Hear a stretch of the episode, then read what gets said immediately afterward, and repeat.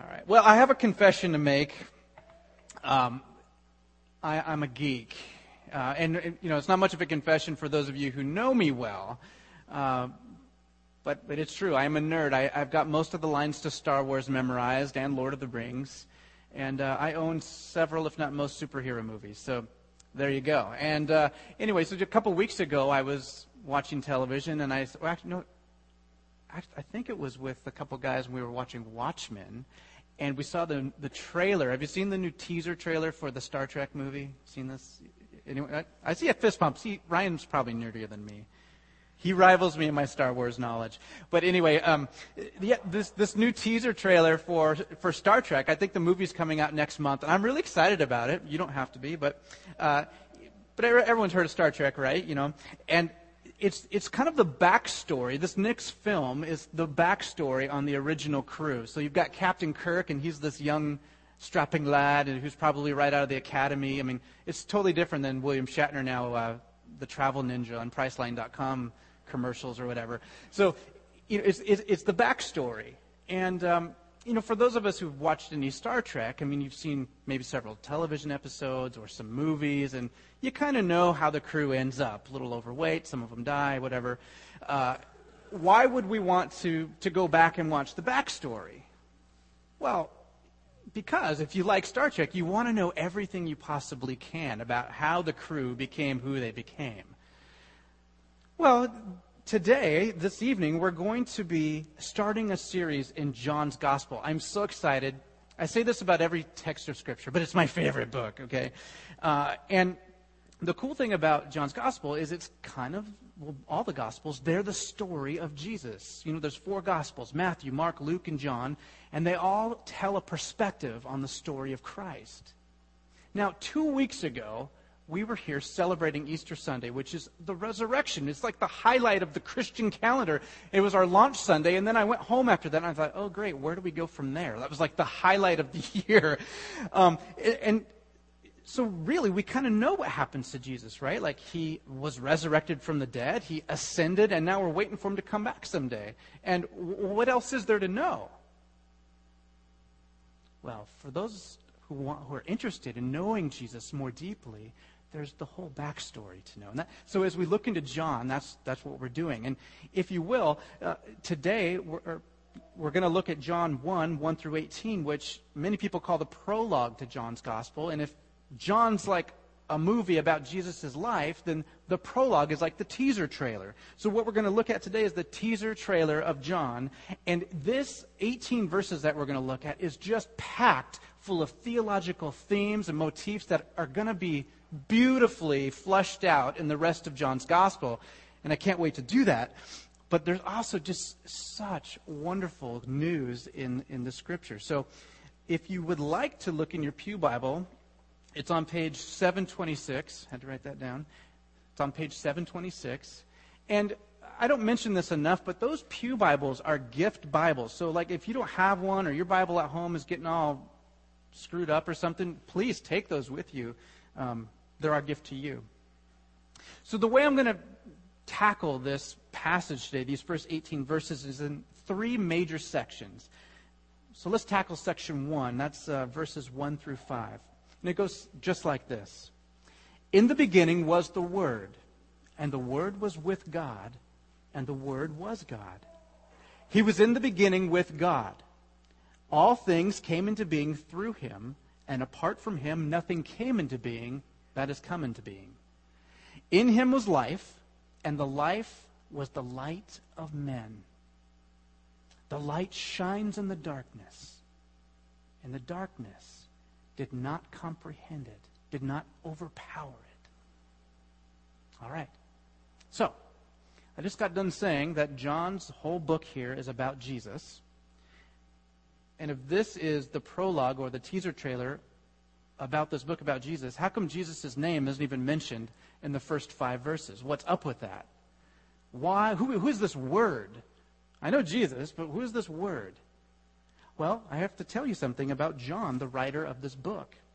First and foremost, John is an evangelist. He's an evangelist. Now, when I say evangelist, you may be thinking a mean looking person holding a sign with flames on it. That's not what I'm, that's not what an evangelist is actually. Evangel comes from a Greek word euangelion, which means good news. So an evangelist is someone who communicates good news. In this case, it's good news about Jesus. John's audience is unique. It's well, much like in America, we live in a mixed culture, right? Like there's no dominant religion, there's no dominant necessary necessary. Um, it's not even a dominant fashion. You could walk down the street and see all kinds of. Obviously, I don't have any. Uh, so it's just it, there's it's a pluralistic society he's talking to, very complex. But if I were to simplify it, which I'm going to try and do right now, there are two major groups John is talking to Jewish folks on one side and Greeks on another. And he's trying to communicate with these groups about Jesus without closing them off right away. If John were to say, in the beginning was Jesus, and Jesus was with God, and Jesus was God, the Jewish people would have got up, like if he was preaching a sermon, would have got up and left, and the Greeks would have got out and laughed. Here's why Jesus was offensive to the Jews at this time, and he was nonsense to the Greeks. The Greeks would have just said, Wasn't Jesus that guy that you guys say is your Messiah who died on a cross? The Greeks, they, they looked up to their philosophers and uh, to, to their pantheon of many gods. So John is trying to use a word that's going to connect with them, that's going to hook them. He uses this word, logos, which is translated word in our Bible. To the Jews, the logos was the actual voice of God, the word of God. And a Jewish person reading this for the first time would say, In the beginning, what does that sound like? We preached on it last week. Genesis 1. In the beginning, God created, and there's light and darkness and this kind of thing.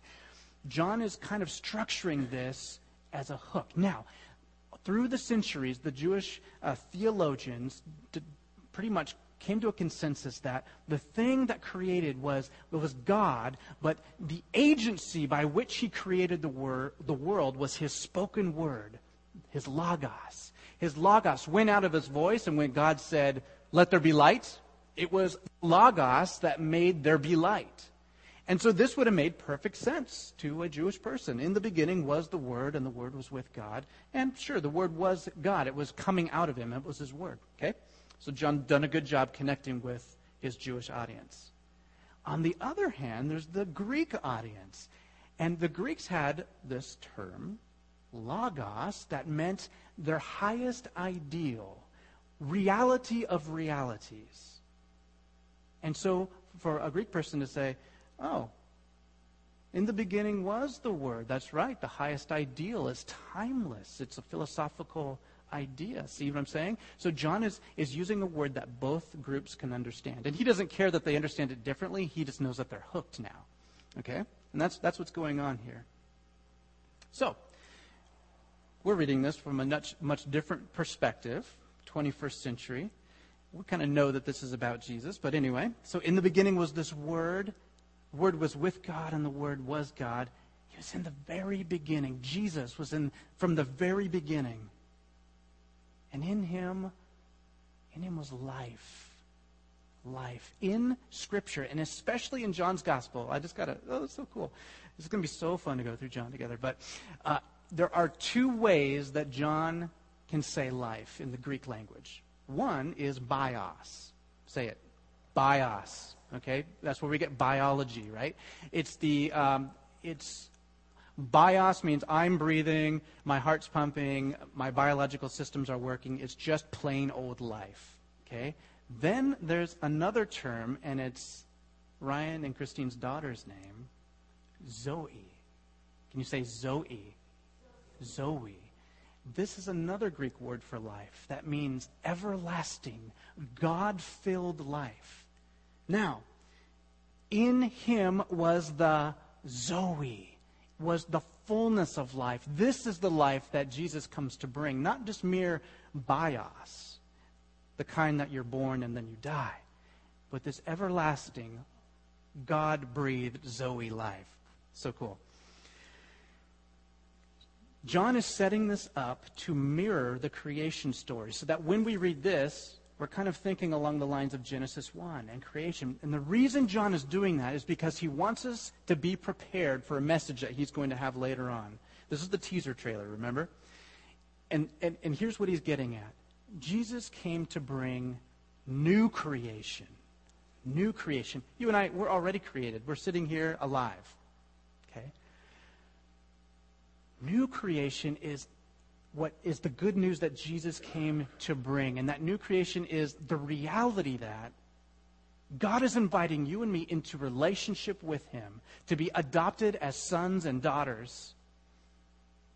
And it's a new way of looking at the world so that where the world would say, we should be going after power and money and status, Jesus says, no, in my new way, my new creation, the way that is really successful is to give of yourself is to love other people, is to care for the weak. And just the teaser trailer. we will we'll go in the weeks to come.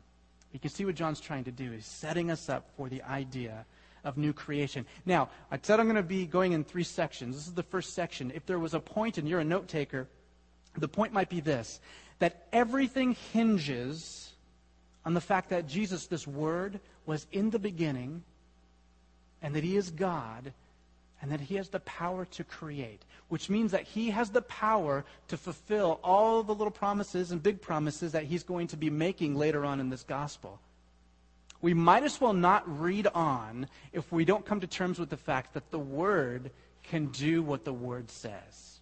All right? All right. This next little section isn't actually one of the three. I kind of lied. There's a transitional piece here, and it's verses 6 through 8. It goes like this there came a man sent from God whose name was John. By the way, that's not John the author, it's John the Baptist. I'm just trying to get confusing here. There came a man sent from God whose name was John, and he came as a witness to testify about the light, so that all might believe through him. Now, he was not the light, but he came to testify about the light. I guess they want to drive that point home. That's why they had to say it twice in a row. Couple things about this. First of all, it kind of seems out of place to me. In the first five verses, there's this grandiose, in the beginning was the Word. And now there's just this little ditty about this guy, John, who wasn't the light, but he came as a witness. All right. Here's one significant thing about this. If you just had the first five verses, you could think it was a simple philosophy or a grand ideal but what John the writer is doing is grounding the story of Jesus in history. This actually happened, that this word came down during the lifetime of John the Baptist. Okay? Because what we're going to find is that this section of Scripture is about Jesus' presence and particularity. His presence, not just general presence, but his presence here and now in your life, in the lives of all people, in the lives all over the world. The other thing we see in verse 7 is we're introduced to a word that is extremely important in John's gospel. It's the word believe. It's the word believe. The word believe in John's gospel occurs 98 times. There's only 21 chapters in John's gospel. 98 times. 98 out of 98 times, it's used as a verb. It's never a noun. It's always used as a verb, which means that you could actually say it like this He came as a witness to testify about the light, so that all might believe into Him, into Christ. This word believe as a verb means way more than raising your right hand and saying, I understand in my head. It, it's, it's an action word, which means if I believe, if I believe in Jesus, if I believe that he is the Lord, then it's going to show in how I live my life. That's what believe. That's the kind of believe that we're talking about. Okay, so we have this little three verse intermission or, or, or insert that, that grounds us in history. And we're reminded that John the Baptist, he's not the true light. He came as a witness. And then let's start in, this, in, in verse 9. But there was the true light, which coming into the world enlightens every man. And actually, that could be said every man, woman, and child. The, the Greek behind that word man is anthropos, which just means humanity. There was the true light, which coming into the world enlightens humanity. He was in the world, and the world was made through him, but the world didn't know him. He came to his own, and those who were his own didn't receive him. But as many as received him, to them he gave the right to become children of God. To those who believe into his name, who were born not of blood, nor of the will of the flesh, nor of the will of man, but of God. This true light enlightens every man, woman, and child. This enlightenment isn't isn't what you think of when you think of a, like self-actualization or I'm an enlightened person because I'm open-minded and uh, understand the, the, ways of the world. This is enlightenment uh, that, that Jesus comes and opens our eyes to see reality as it really is, to see who He really is. He came to enlighten and to give us the ability to see that new creation is possible, that a different alternative way of life in which power structures are flipped over is possible. That's the enlightenment he's talking about. And it's not just an idea. This enlightenment is, is, is based on not an idea, but a person the person of Jesus Christ. It's all based on him. He came to his own. He came to the Jewish people, because Jesus was born a Jew, and he also came to his own humanity. He, he was a human being. He came to his own, the people of uh, human beings, and they didn't receive him. They rejected him. When I was in the Coast Guard, I ran across a friend who knew this African American coastie and he got transferred down into the south. He wanted to move south where his family was from. In this particular small boat station, they warned him. They said, listen, this is basically like the center of redneck universe. You, are you sure you want to take your family down here? It's rough. He said, yeah, I, I, I want to go down. I want to go down here. So they move down, and they're on a call. So they're in their small boat, and there's some fishermen whose boat had, uh, had sunk. A few fishermen were in the water. There's three crew members on this Coast Guard small boat two Caucasians and this African American guy. He goes in to stick his hand out to rescue one of these fishermen. And the fisherman spits on him and won't take his help because of the color of his skin. Now, Jesus came to his own human beings, and he wasn't what they were looking for. He didn't act the right way. He didn't hang out with the right people. He wasn't a great military leader. And they ended up killing him. And it makes me pause and wonder how many times have I withdrawn from Jesus' hand holding out to me? Do I let my pride stand in the way of following him wholeheartedly? He came to his own.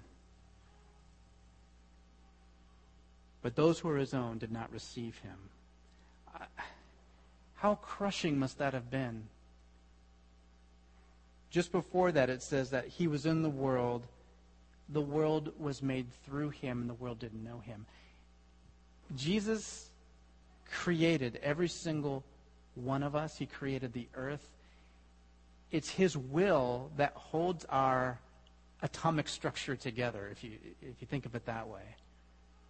I mean, all Jesus would have to do is like stop willing it and we would fall apart. So he created people. He comes to them to rescue, to enlighten, to, to show a new way of life, a new creation. And the very ones that he made reject. I, I guess it would be somewhat like your children all just totally rejecting you. Sort of. Only I didn't really make them. You know what I mean? It's, it's deeper for Jesus. Well, it seems like dismal news, but there's a but here, and I got to admit, I like theological buts, and I cannot lie. Um, every time you, okay, that was really bad. every time when you when you see these these these these transitional when you see these transitional buts here, um, you, you know something profound is going to happen, good or bad, I don't know, but here, after his own didn't receive him, it says, But as many as received him, to them he gave the right, the authority, the power, the permission to become, to become, not be called, but to become children of God. To become children of God. This is, this is ground shattering because Remember the two audiences. Jewish people thought that you have to be born into the family in order to be acceptable by God. Born into the Jewish race to be acceptable by God. Or, you know, if you went through a bunch of hoops and you were a proselyte, you could come in. But we don't really want to tell too many people about that. Then there's the Greek side who said, you know, there's this certain people, by chance, who have a little extra something in them. And it, you, you, can't, you can't earn it. It's just something extra inside that some people are just closer to God than others. And just so happened that those people happen to be rich and, and powerful, and so everybody else, they're not as close to God. It was, they believed, the way you were born. There's no way to work your way out of it. Okay? And what Jesus does is says, all who believe in me can be adopted into the family of God. That is earth shattering. He destroys divisive walls.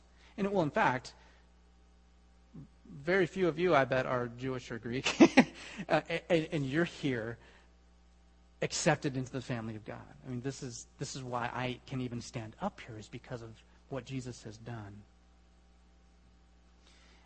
It's such good news because I think it gets to the heart of a fundamental human issue and that's our identity. Our identity. I, I think sometimes we ask the wrong question. I don't know if you've ever asked yourself, maybe, maybe when you're a teenager more so, but who am I? Who am I? Uh, I, you know, I ask that sometimes. But I think the deeper question and the more foundational question is, whose am I? Not who am I, but whose am I? Because the problem is, if we, if we have that part screwed up, we open our whole lives up to really a life of slavery. And let me explain just by my own example. For years, I have struggled with insecurity. Never thinking I'm good enough or smart enough. Always trying to, to please, be it my dad when I was a kid, or an employer, or friends. Always trying to measure up. You know what that does? It sends you down a road of falsehood, of lying, of constant anxiety and stress. But when I realize that I am a child of God, not based on how I perform, but because He loves me regardless, well, that's a very freeing thing. That's the good news of this passage. Is that you no longer have to be a slave to trying to to identify yourself with somebody else, to trying to prove yourself to other people. Because you are God's child. This is a tough lesson to learn. And I think even if you have been following Jesus for a long time, it, right, you probably need this message. Let me just confess that even this last week, it's a, uh, a Friday, I was at that annual meeting and I was at a lunch with some church planters. It's a good time of connection. And three of us came back in a car, typical church planter car. It was a 1981 Volvo with rust and fender was hanging off. And uh, we pull into this place where we were all meeting, and I had a four hour break where I was going to work on today's message. I really had some more work to do to get it all polished and nice and presentable for you guys. And um, I could tell as we pulled up that one of our friends in the car, he, he just really needed to talk. And it was one of those deals where he wasn't really asking to talk. And I just confess, I was so tempted to just get out of the car and go work on this flippin' message. Why? So you might think better of me, so I might be a little smoother in my delivery. We ended up in staying in that car and talking and crying and praying for two hours. And I think that this guy's life was in some small way saved. Um, he was at the end of his rope. And my selfishness, my slavery to my own insecurity almost stopped that conversation. How ironic. That's actually what I thought. That's actually what I thought in the car. How ironic would it be if I got out right now and I'm preaching on this? I said, This is stupid. I am a child of God. He's going to love me whether my sermon isn't as good as it could have been. And hopefully you will too. But you see, do you, do you see how it makes a difference? The way, the decisions that we make, even in the little things, when we identify whose we are, it makes all the difference about who we are.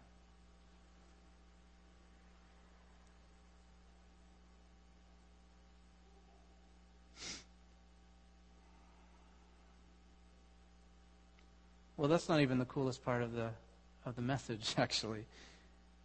I think it's significant. And uh, if you are a point writer downer, here's number two. We find our true identity in the Word. We're children of God.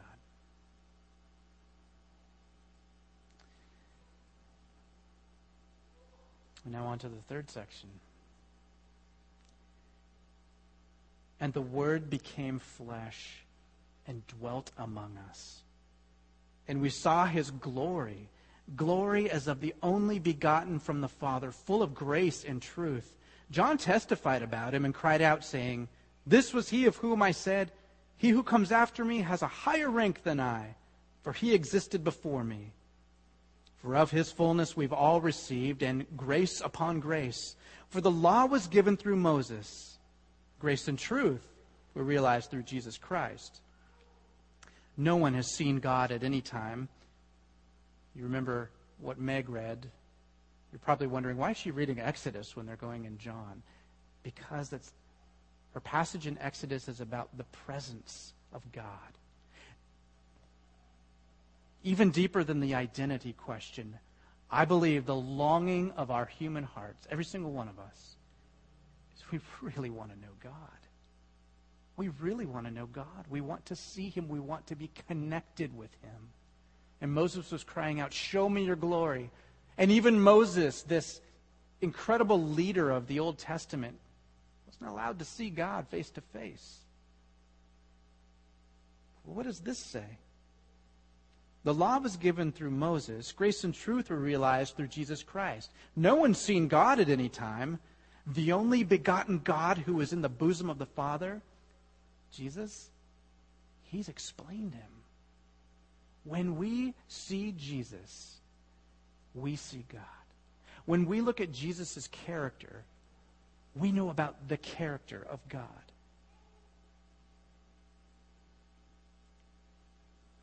So let's jump back up to verse 14. And the Word became flesh and dwelt among us.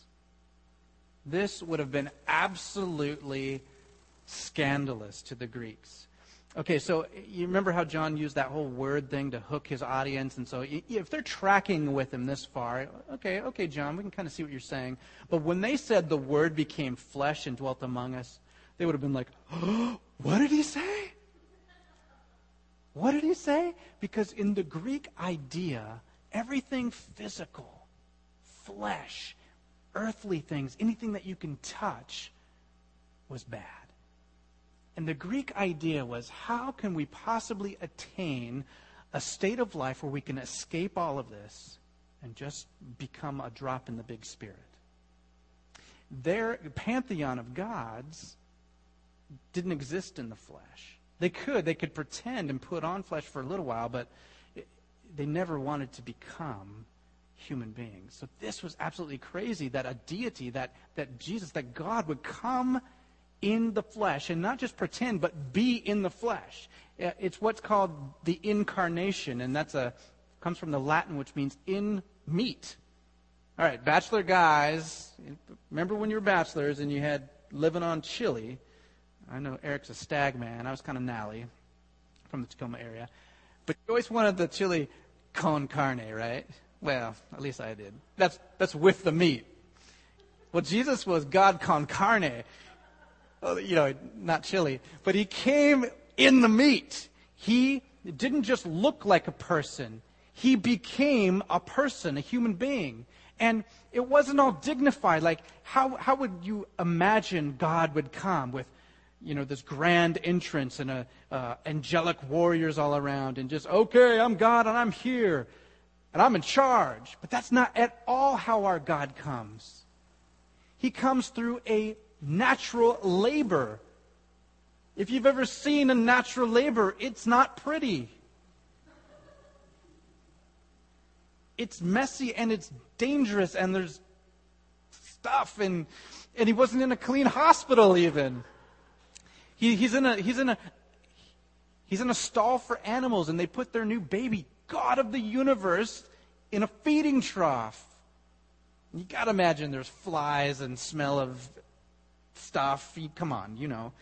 It's not clean. It's not dignified in the way that we think of, oh, I'm the president or I'm a king, and so I'm going to be in this palace or have the, the best accommodations.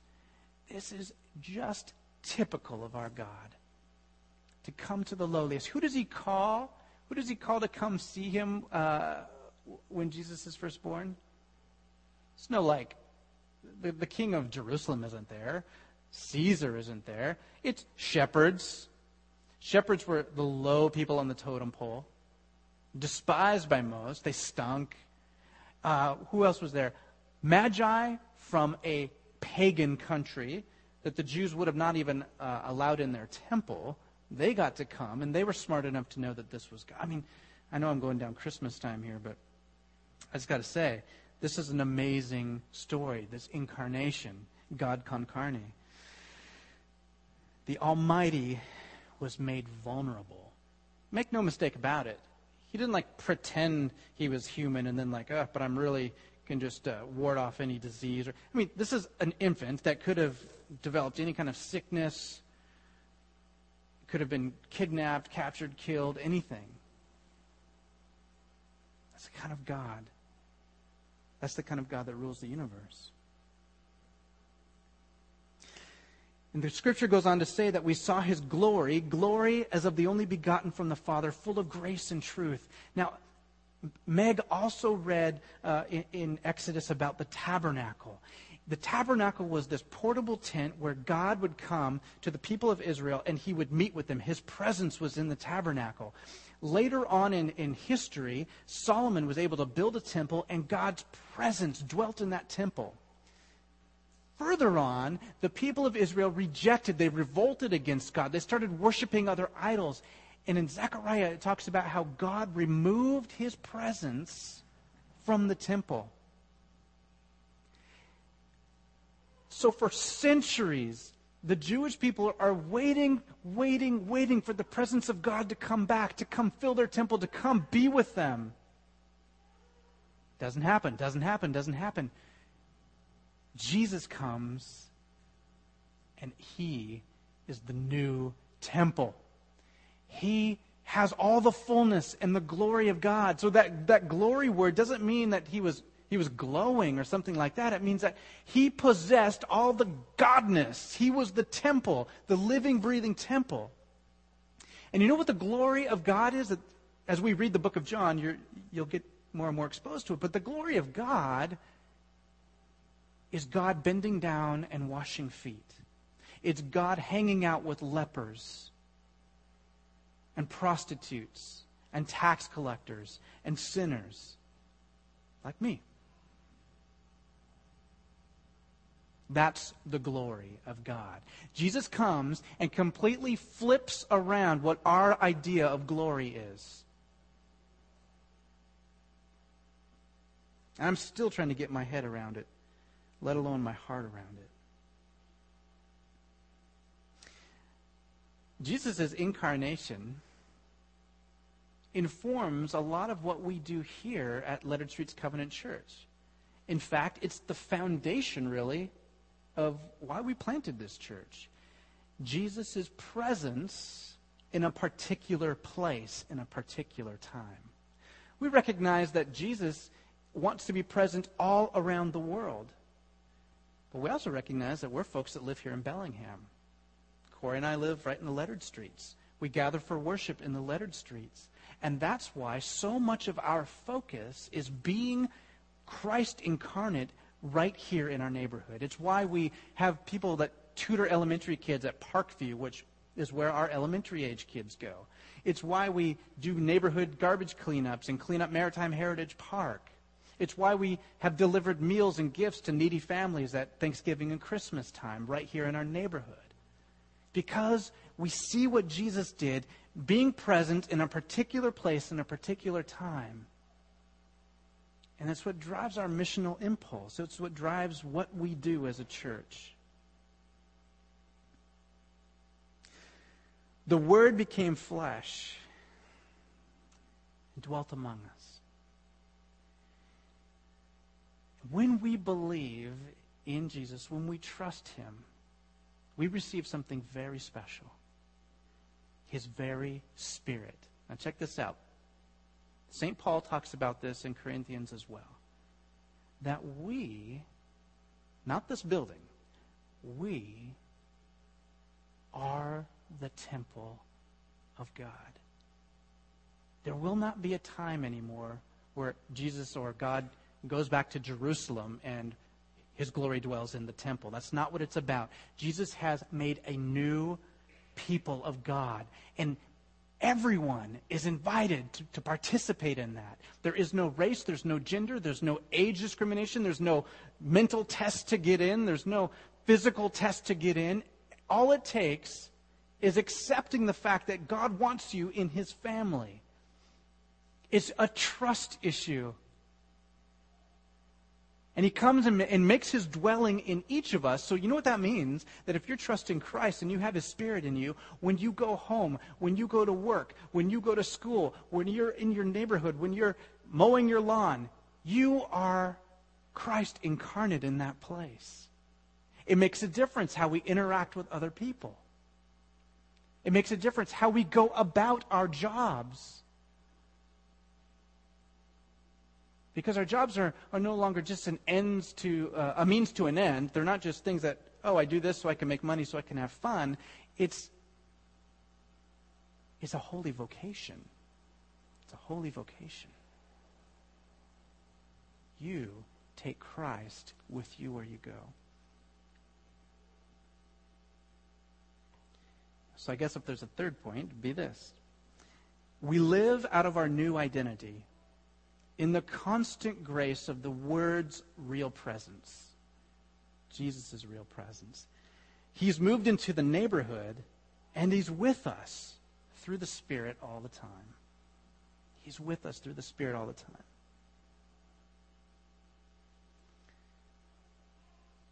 Finally, in verse 18, no one has seen God at any time.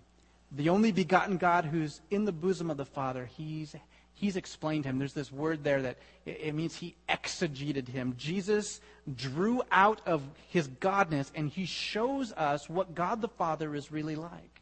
So when we read through John and we get to see all of Jesus' interactions with people, we see, oh, that's what God would do in that situation. Oh, that's how God is. And that's what's so great about studying the Gospels to, to me is we get an open window into to the life of God to see who He's really like. I'm excited about the rest of the series for the, the weeks to come, and I, I challenge you to invite people. If you've got people that want to know something about Jesus, or if you're here for the first time and you want to know, okay, who's this Jesus guy? Uh, we're going to do this series called "A Year in the Life of Jesus," and it's going to it's going to just take a chronological year out of John, and let's let's check it out. I'm I'm excited to find out. Uh, more about him as well.